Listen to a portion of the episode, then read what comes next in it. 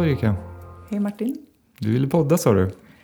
Ja, det vill jag. Jag har tjatat på dig ganska länge att vi ska podda.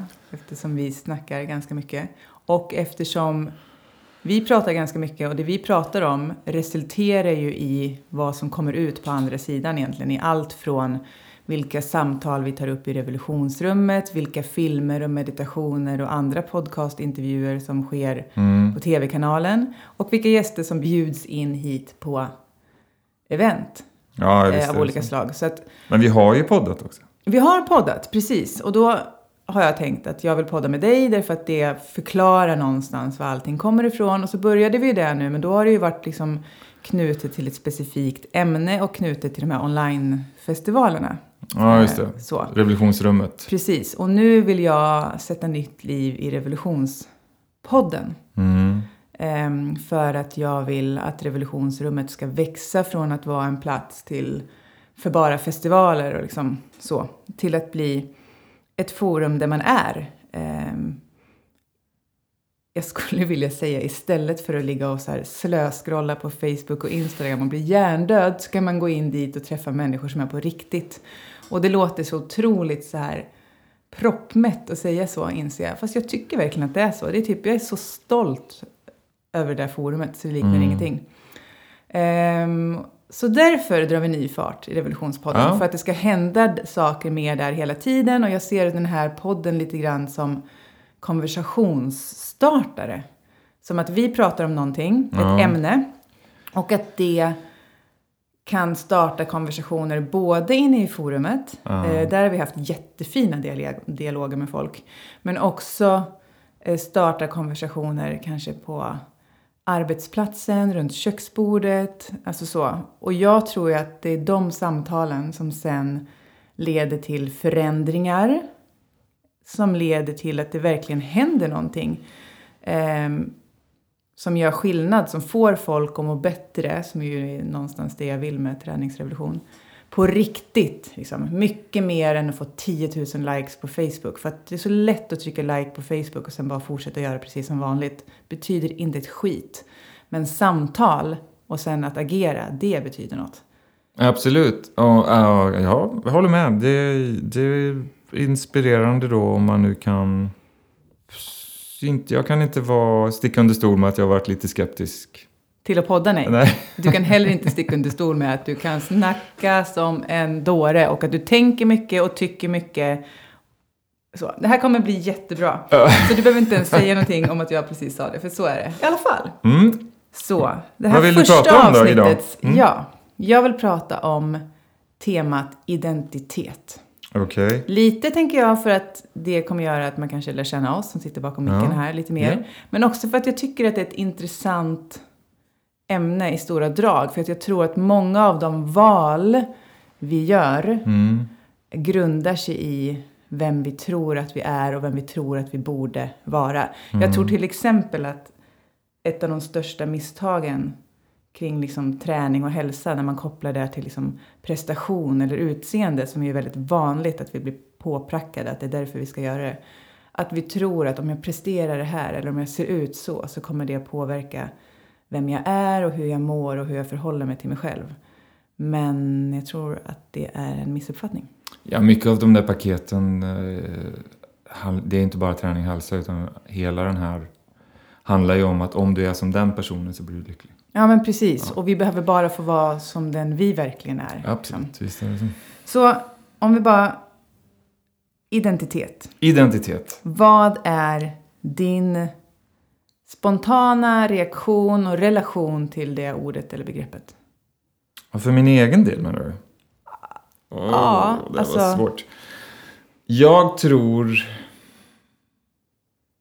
Jag tror att identitet egentligen inte existerar på egen hand. Jag tror att identitet bygger till fullo faktiskt på hur man studsar mot andra människor. Du kan inte ha en identitet helt. Om du levde i ett vakuum så har du liksom ingen identitet. Utan din identitet som människa byggs på hur du reagerar eller studsar mot andra människor. Hur de människorna ser dig. Det blir din identitet. Och sen så är man ju olika förstås med olika människor. Helt normalt, det är inget konstigt, det är inget skitsat att vara liksom... När du är mamma, att du är på ett sätt, eller när du är... Ja, som nästa helg när det är ett event här. Mm. Så är ju du inte samma... Jag är höstfestival nästa helg, eller hur? Ja. Ja. Och då är ju du en annan del av dig själv.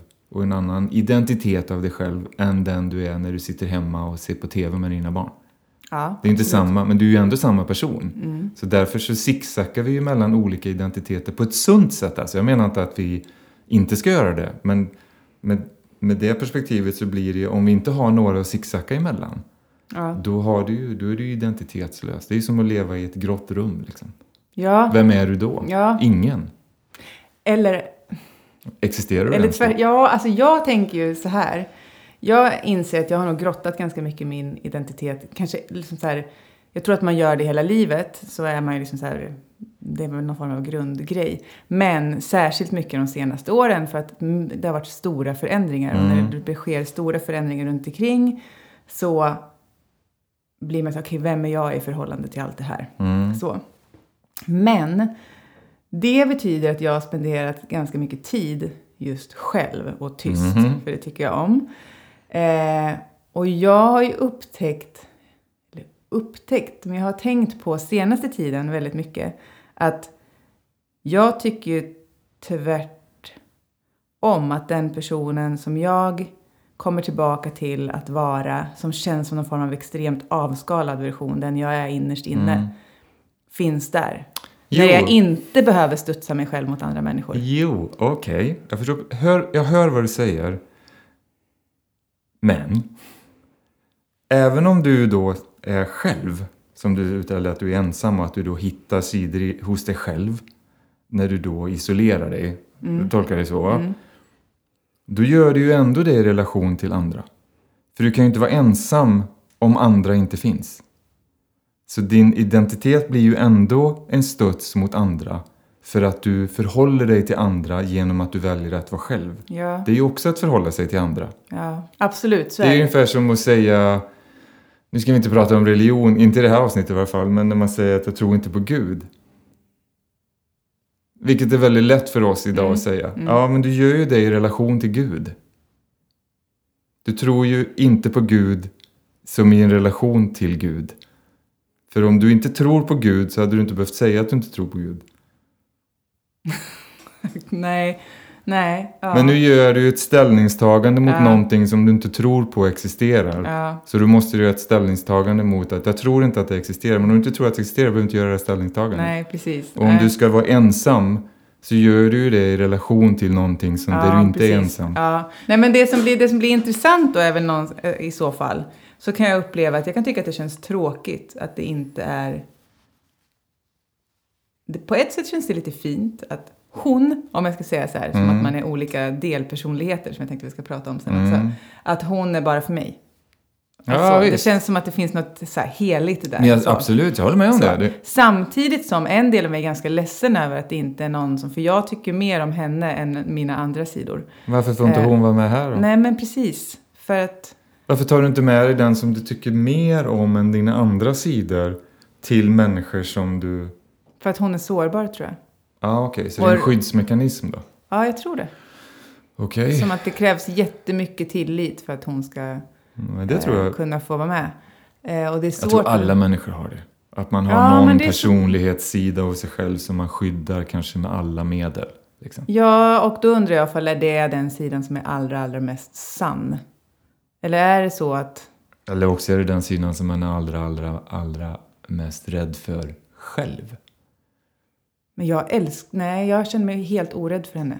Jag tycker jättemycket om att vara där. Men jag tror att jag är rädd att andra inte ska tycka om henne. Och jag kanske upplever att hon är inte lika omedelbar. Så man tycker inte lika mycket om någon som är mest bara går runt och är tyst. Du ser alltid att jag pratar så mycket. Ja, och det gör jag ju.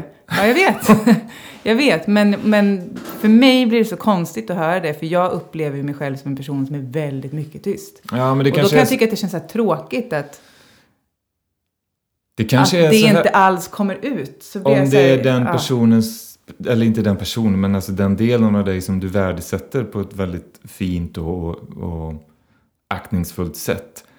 Men som du också känner, inte för att vi ska ha någon form av psykoanalys på detta, men om du då känner att den personen är ömtålig och att du gör allt vad du kan för att skydda den personen, den sidan av dig, så kanske överkompensera åt andra hållet och pratar mycket för att inte visa henne överhuvudtaget. Ja, så kan det nog vara. Absolut, jag tror att det är därför jag tycker så otroligt mycket om att göra de här tysta dygnen. Men... för där finns det en regel på att man måste vara tyst. Och jag upplever ju att när alla går runt och är tysta tillsammans, de kvinnor och en man har jag haft som har kommit på det, som jag har haft på tysta dygn. Jag menar, jag tycker jättemycket om alla som kommer hit. Festivalen också är ju jättekul. Men de tysta dygnen, jag upplever ju att det är som att jag har en kontakt med dem. Som att jag känner dem bättre än väldigt många andra som jag har pratat. Eller känna dem bättre på en helg än vad jag skulle lära känna en annan person på ett år. Jag lovar. För att man kommer åt en helt annan nivå. Liksom. Ja, men jag tror också att sitta i tystnad det är grundläggande för en bra relation. Att man ska... i varje fall kunna klara av att sitta i tystnad.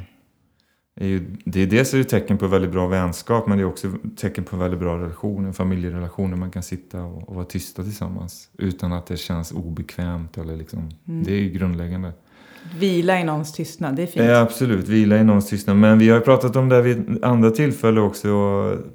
Just det här med att våga och också våga bli besviken. Det tror jag att man måste fortsätta göra med i alla lägen. Liksom, för annars så...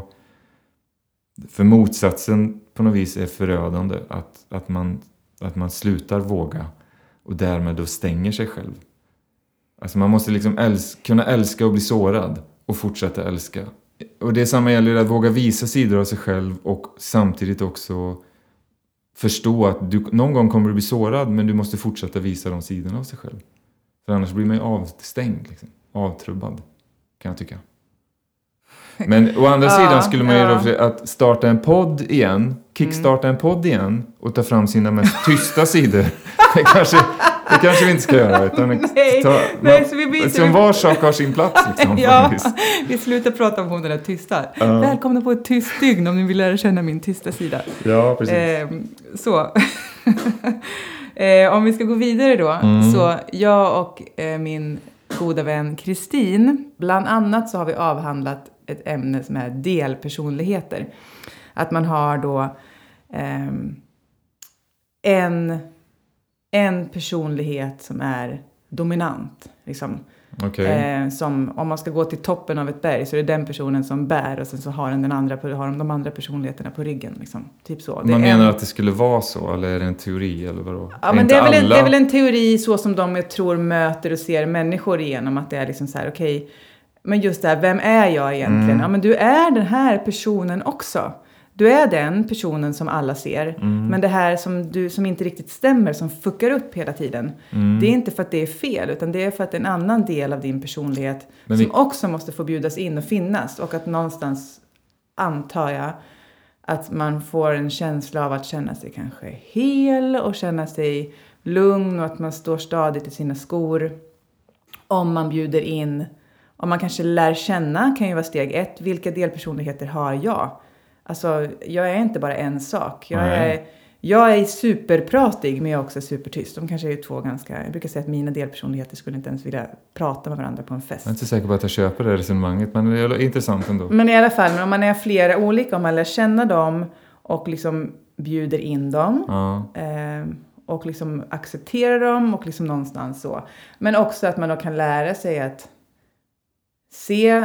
om man går in i en roll som man inte trivs i, då kan man se den, kan man också välja att kliva ur den. Liksom vilka människor som lockar fram olika sidor. Men också lära sig att stärka vissa sidor. Och kanske om det... Jag vet inte. Men om du... vänta, får jag fråga dig då? Om du skulle titta på dig själv med så objektiva ögon som du bara kan. Liksom. Bara lyfter det utanför allting som du vet, som man bär med sig i vardagen och sånt där. Vad skulle vara då din, som du uttryckte det, dominanta person? Vad dominant du sa? Dominanta, ja. Vad är din då dominanta person som liksom bär upp på det här berget med ryggsäcken och andra person? För jag tänker... jag vet inte ifall det är liksom den som är dominant. Jo, den är dominant. För det är den jag hela tiden plockar fram och ställer längst fram. Här, du kan ta dem. Så. Eller så ser man det som lager. Liksom så här. Jag tror att det första intrycket man får av mig är att jag är ganska... Så här. Det kan vara helt fel. Jag tror att det första intrycket är att man tror, men det är jag också. Ganska glad och enkel och pratig med mycket idéer och liksom så här en trevlig person. Så. Och sen så tror jag att lager 2 är att jag är komplicerad och ganska jobbig. Rastlös. Vi pratade ju om det här tidigare. Rastlös och otålig liksom, så, och ganska bestämd med vad jag tycker och liksom, vilket gör att men för bara flika så in det, för det var det som jag menar när vi pratade om det inledningsvis här, alltså jag fattar att man har kanske då en personlighet som man tar till som någon form av säkert kort, men jag skulle nog vilja hävda med ganska stort eftertryck att det beror helt på situationen. För jag menar, man kan dra hela liksom raddan av intima umgängen som man har med olika personer. Alltså du är en annan person när det är med din mamma, med din brorsa, med liksom dina barn. Men tror du att det är att man går in... Men menar du då att man går in i olika delpersonligheter? Eller ja, jag tror att man... Alltså ett av våra absolut största evolutionära framsteg som människor jämfört med alla andra djur på den här planeten. Alla andra. Det är att vi är så enormt anpassningsbara. Det är vår absolut största. Vi är inte starkast, vi är inte störst, vi är inte snabbast, vi är inte bästa rovdjuret, vi är inte, men vi är anpassningsbara. Mm. Det är liksom vår guldkant. Och därför så är det någonting som vi kan bejaka istället för att säga att men gud vad du skiftar, du är så annorlunda när du är med den eller när du är med mig. Ja men precis. Ja men det är klart jag är. Ja, men precis. För det är den personen är sån och du är sån. Men precis, men då säger vi nog egentligen samma sak. Bara att jag tror att det här kan bli alltså det kan bli, om man inte låter det vara så tror jag att det kan bli en konflikt. Är du med? Att man säger så här, då kan det vara så att man själv värderar det. Och så blir det liksom knas och så mår man inte så bra. Så det är väl egentligen det vi säger. Jag tänker att vi skickar hem den frågan till köksbordet. För de pratar vidare om det. Jag har en sista grej innan jag ska plocka upp några frågor från forumet. Frågor från forumet låter kul. Ja, det är roligt. Men jag har en till som jag bara... Vi kan ta den lite kort. Ja, okej. Utseende. Ja. Skulle du säga att du har ändå ganska så här... mycket tatueringar, skägg, en ganska liksom så här vald men avskalad stil, långt hår. Du är medveten om ditt utseende. Ja, gud, ja, absolut. Det är klart jag är det. Skulle du säga att ditt utseende är för att förstärka eller lägga en dimridå för det som verkligen är du? Eller både och? Nej, det är definitivt ingen dimridå. Jag skulle säga att det är tvärtom. För att jag upplever att... alltså så som jag upplever att jag då ser ut idag är snarare liksom även fast långt hår och mycket skägg och tatueringar och så på ytan kan se ut som att man försöker täcka någonting. Det är snarare tvärtom. Jag har aldrig känt mig så liksom transparent och liksom naken. Så som att det här är verkligen jag. Så som jag ser ut. Det är så här som jag ser ut nu är så som jag känner mig. Ja, men precis. Men det där tycker jag inte... Nu ska jag göra en hobbypsykoanalys. Ja, gör det. Vad intressant, va? Jag har tänkt på det. Jag gör anteckningen till. Jag gör det. Jag kan förklara för dig hur det är. Ja. Nu ska du förklara för mig hur jag känner. Ja. Nej, men en sak som jag tänkt på. Jag bara, undrar om det skulle kunna vara så här. Jag tänker mycket. Förutom att jag pratar mycket så tänker jag mycket. Och det här har jag tänkt på. För vi har pratat om det här förut. Du har gjort ganska mycket modelljobb. Ja. Och du... Åh gud, nu sitter jag här och suckar och bara... Ja, det har varit kul. Jag har haft jätteroligt. Det har du gjort. Och du har, du har varit sångare i ett band. Du har stått längst fram. Ja. Och, tänker jag, förmodligen fått ganska mycket uppmärksamhet för ditt utseende. För att du var så här klassiskt snygga killen. Ändå, liksom. Du har ett sånt utseende. Låt mig säga klart. Ja, jag ska lyssna. Och då har jag tänkt så här... Kan det vara så att skägg och långt hår, du säger att det är mer så som jag känner att jag är.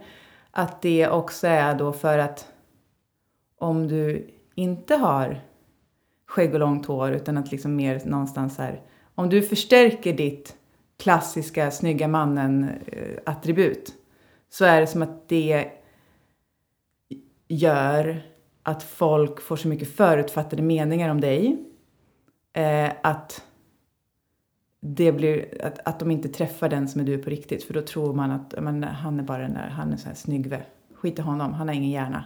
Att det fortfarande finns någon form av så här, ja men vadå? Det finns, det kanske bara som kvinna, det känns som att det finns som att som man så här, man är smart, alltså man kan inte vara både snygg och smart.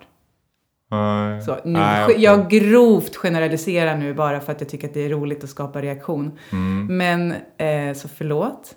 Men förstår du vad jag fiskar efter? Jag förstår vad du fiskar efter, och jag kan tyvärr inte hålla med. Jag önskar att det visst, ja, så, utan jag skulle vilja hävda att det är precis tvärtom, att det är snarare så att jag tittade mig i spegeln en dag och tänkte, fuck it. Lev istället. Skit i det. Mm. Och sen så, efter det sen så har jag bara liksom försökt vara människa på något vis när det gäller då. Och sen så visst, håret växer, skägget växer och det blir en stil liksom. Och sen så har jag väl förstås kanske då, eftersom det kan vi prata om i något annat avsnitt, men jag har ju kanske lite strikta idéer kring kläder och det där. Och sen så bor jag i en stadsdel som folk har lätt att sätta etiketter på folk och sådär. Så jag kan fatta hela den ytliga karusellen liksom. Men nej, det kommer inte från det. Det gör verkligen inte det. Utan det är snarare att jag släppte taget om någon som jag trodde att jag behövde vara. Och för istället plocka upp någon som jag kände kommer från ett annat håll liksom. Det är en genuin liksom strävan efter att försöka hålla kreativa lågan som liksom är där inne. Så håll fast vid den liksom. Där är din grundidentitet liksom. Så det är snarare därifrån det kommer. Jag tror att jag tänkte på det när du sa vad man tror att man behöver. För jag tror att jag under väldigt många år trodde och tänkte att jag var tvungen att vara snygg. Mm. Alltså som i att så här, försöka sminka mig, färga håret, fixade naglar. Det har jag inte haft så jättemycket. Jag har fått på mycket med hästar och sånt. Det funkar inte, det man får ju upp. Nej. Men liksom så här, ändå liksom så här, försöka. Och inte allt man håller på med. Push up i hår. Och liksom, man ska se ut på ett visst sätt. Och, liksom, och att det var viktigt. Och dessutom kan vi lägga på ett ytterligare lager, eftersom jag har jobbat med träning och så. Så har det också varit viktigt att se vältränad ut. För att man ska liksom någonstans, ja så. Och media och träning tillsammans blir en härlig liten kompott av utseende. Så. Men sen så kom det till någon liksom gräns där jag upplevde tvärtom då. Istället att jag började ifrågasätta och bli rädd för ifall... Tänk om folk... Jag har sagt till dig någon gång tror jag så här. Men det känns som att jag vägrar vara en sminkad apan. För jag började bli rädd för att folk... Och jag kanske var rädd för det själv ett tag. Och så får jag bara de här jobben? För att jag funkar att sätta i en tidning. Eller att jag liksom...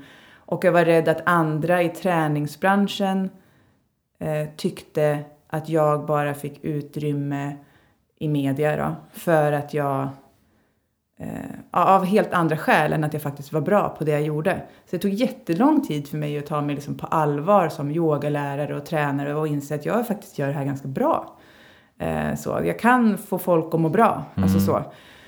Och sen så slog det över till att bli en motvikt. Jag sparade ut allt hår på benen och sådär. Det kan jag prata om någon annan gång. Det var ju du som triggade.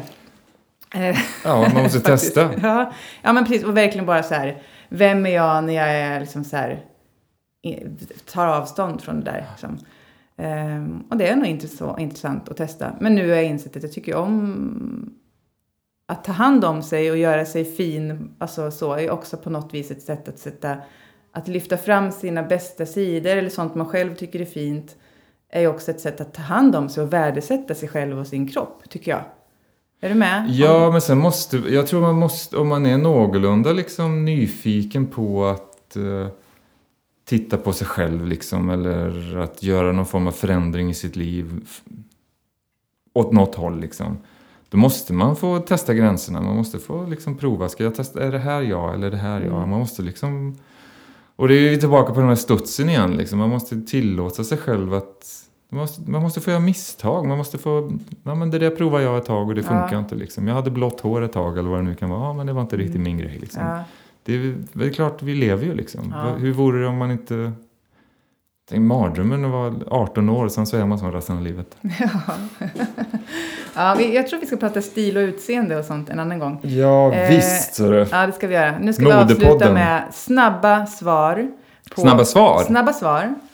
På frågor från Gabriella i forumet. Är det från Revolutionsrummet? Ah, okay. Kära Erika och Martin, dessa frågor är till er båda. Okej, är du redo? Ska jag svara snabbt alltså på... Ja, men så man inte hinner tänka och övertänka och analysera. Okay. Inte din grej, jag vet. Men ändå. Okay. Om du var ett djur, vilket skulle du vara? Snabbt. Häst. Okej, jag är älg. Vad skulle du jobba med? Ja, älg. Vad skulle du jobba med om du var tvungen att byta nu?